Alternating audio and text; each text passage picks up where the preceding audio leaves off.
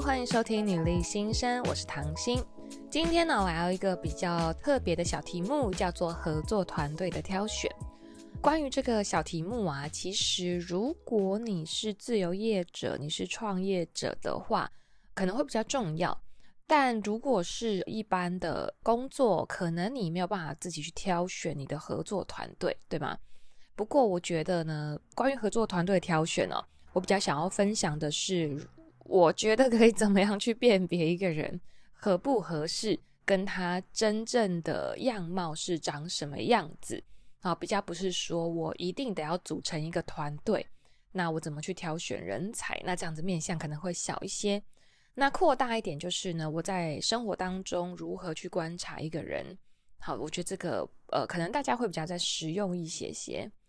那根据现在的一些职涯工作啊，或是合作啊，我们在谈这个创业，因为我自己创业嘛，那是需要这个合作团队的。现在人呢、真的是蛮必须要必备这个创业思维的，就算是上班者哦，都必须要有创业思维，因为现在时代已经不是那么僵化的，他必须要有创业者的弹性、他的多元，还有他的一些各项能力的具备，啊，比较能够在方方面面呢，在职场上面取得一个好的成绩。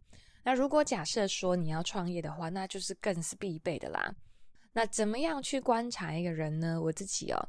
呃，有三点小小的呃心得跟大家分享一下，因为在我的这个创业经验里面呢、我面谈的这肯定也超过了五六百人吧，相处、面谈、观察、了解。好，先跟大家聊聊，其实我以前呢不太会看人，也不太会真正的去理解一个人的核心价值，或者是他的内心跟内在到底是我们是不是契合的，是不是三观符合的。那后来啊，真的哈、就是因为在创业上面啊，面谈了五六百人以上啦，一定是超过的。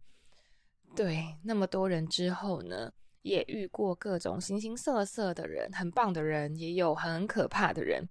后来呢，归纳出了一些世人通见。第一个哦，我觉得观察一个人的言谈，其中有一点呐、今天呢，先不谈太多这个主观意识啊，我谈的比较是客观大方向的。但有一点呢，第一点稍微略为主观一点点，就是呢，我自己啊是不太收爱抱怨的人。这个爱抱怨，其实在口头上面呐，或者不是说你不能抱怨哦，我我们都会抱怨嘛，不是说你不能发泄，并不是，而是你要注意他的发泄。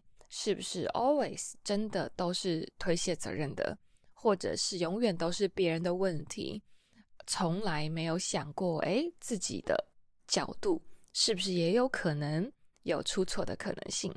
我自己很喜欢的一句话，我也是很常会跟自己说的，因为人难免都会主观嘛。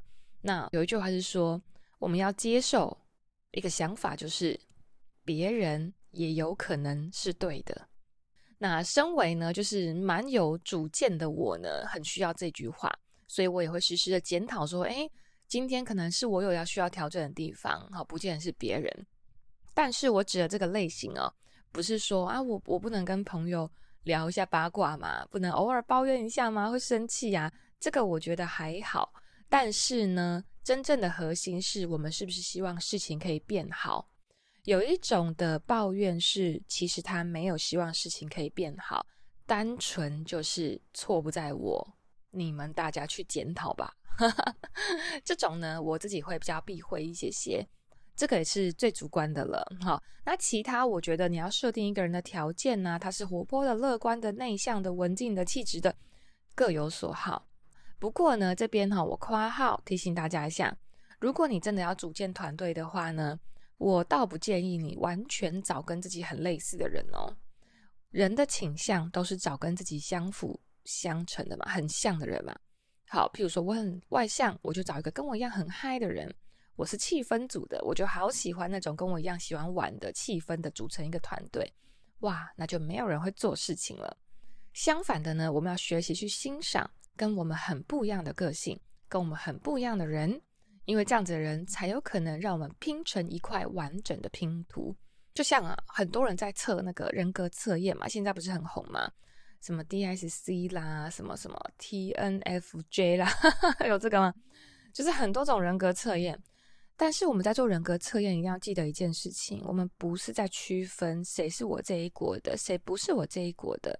还有，它不是拿来当成一个逃避的借口。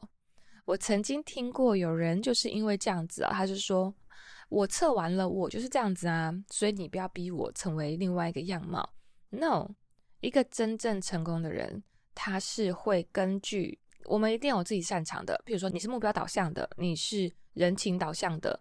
你是怎么样怎么样导向的人，一定都有偏向。但是人生的课题就是，我们要把不擅长的都修完这个功课。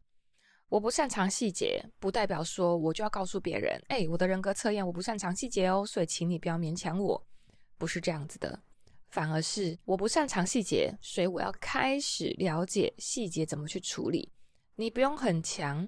但是你要试着面面俱到，都有一些些，那你自己就能成为一个最强的 team。好，你自己要先成为一个 team 嘛，不能完全依赖别人。在一个团队也是，不能目标意识的人都很棒啊，我们都很重目标，全部的人都超目标的，那就缺少了点温度。所以我们需要学习有温度的人与他相处。那他可能目标意识就没有那么强，但是他会帮我们团队带来很多新的感受。Right，这样子团队才能扩大嘛，我们的合作才能扩大。所以在团队合作啊，合作团队的挑选呢、哦，它不是一个从别人开始的事情。有发现吗？它还是从自我开始的。我们自己先完善了，我们才能完善别人。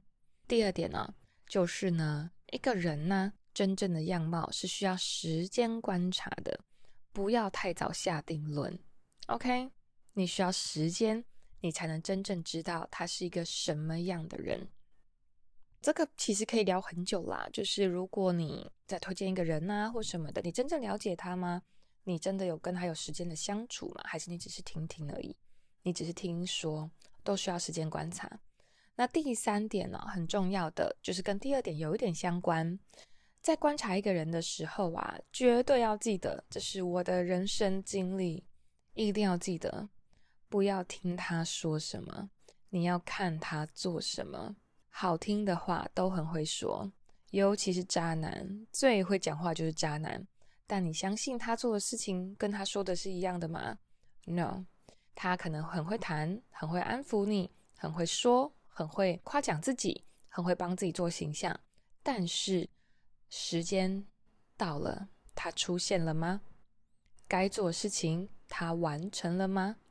说好的改变，说好的突破，他真的做了吗？这个才是他真正的样子哦。好，话就说到这里了，剩下的需要大家有智慧的去判断。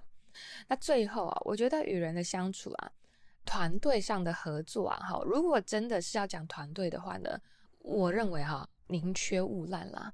因为一个错误的人呢，可能会带来一片惨案，哈，那个惨案可能是你。很久都无法修复的，不代表不能修复，但是需要非常花心力的，这就是所谓的请神容易送神难。所以呢，一定要花点时间。再来，但是啊，一个正确的人呢，也会呢为我们带来一片光明跟美好。所以呢，人这件事情很有趣。很多人会觉得说啊，我踩过雷，我再也不要跟人相处了。诶，那你的人生又会缺少了很多的快乐的可能性。所以，在整个社会上、世界上，我们是不能避免与人相处的。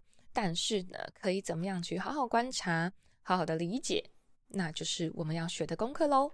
好，以上分享给你。如果你喜欢的话呢，欢迎留言给我，留言给唐心哈，让我知道说，诶，你喜欢这个议题，让我可以分享更多。欢迎你可以到我的这个 Instagram 哈，或者是我的粉丝专业找唐心。呃，或者是呢，你可以在线动哈私讯问我问题，你有没有什么想听的，都欢迎你跟我说。那我的 Instagram 是 s p e e c h 点 t c speech teacher，那期待你的分享喽。好的那我们要下期见啦拜拜。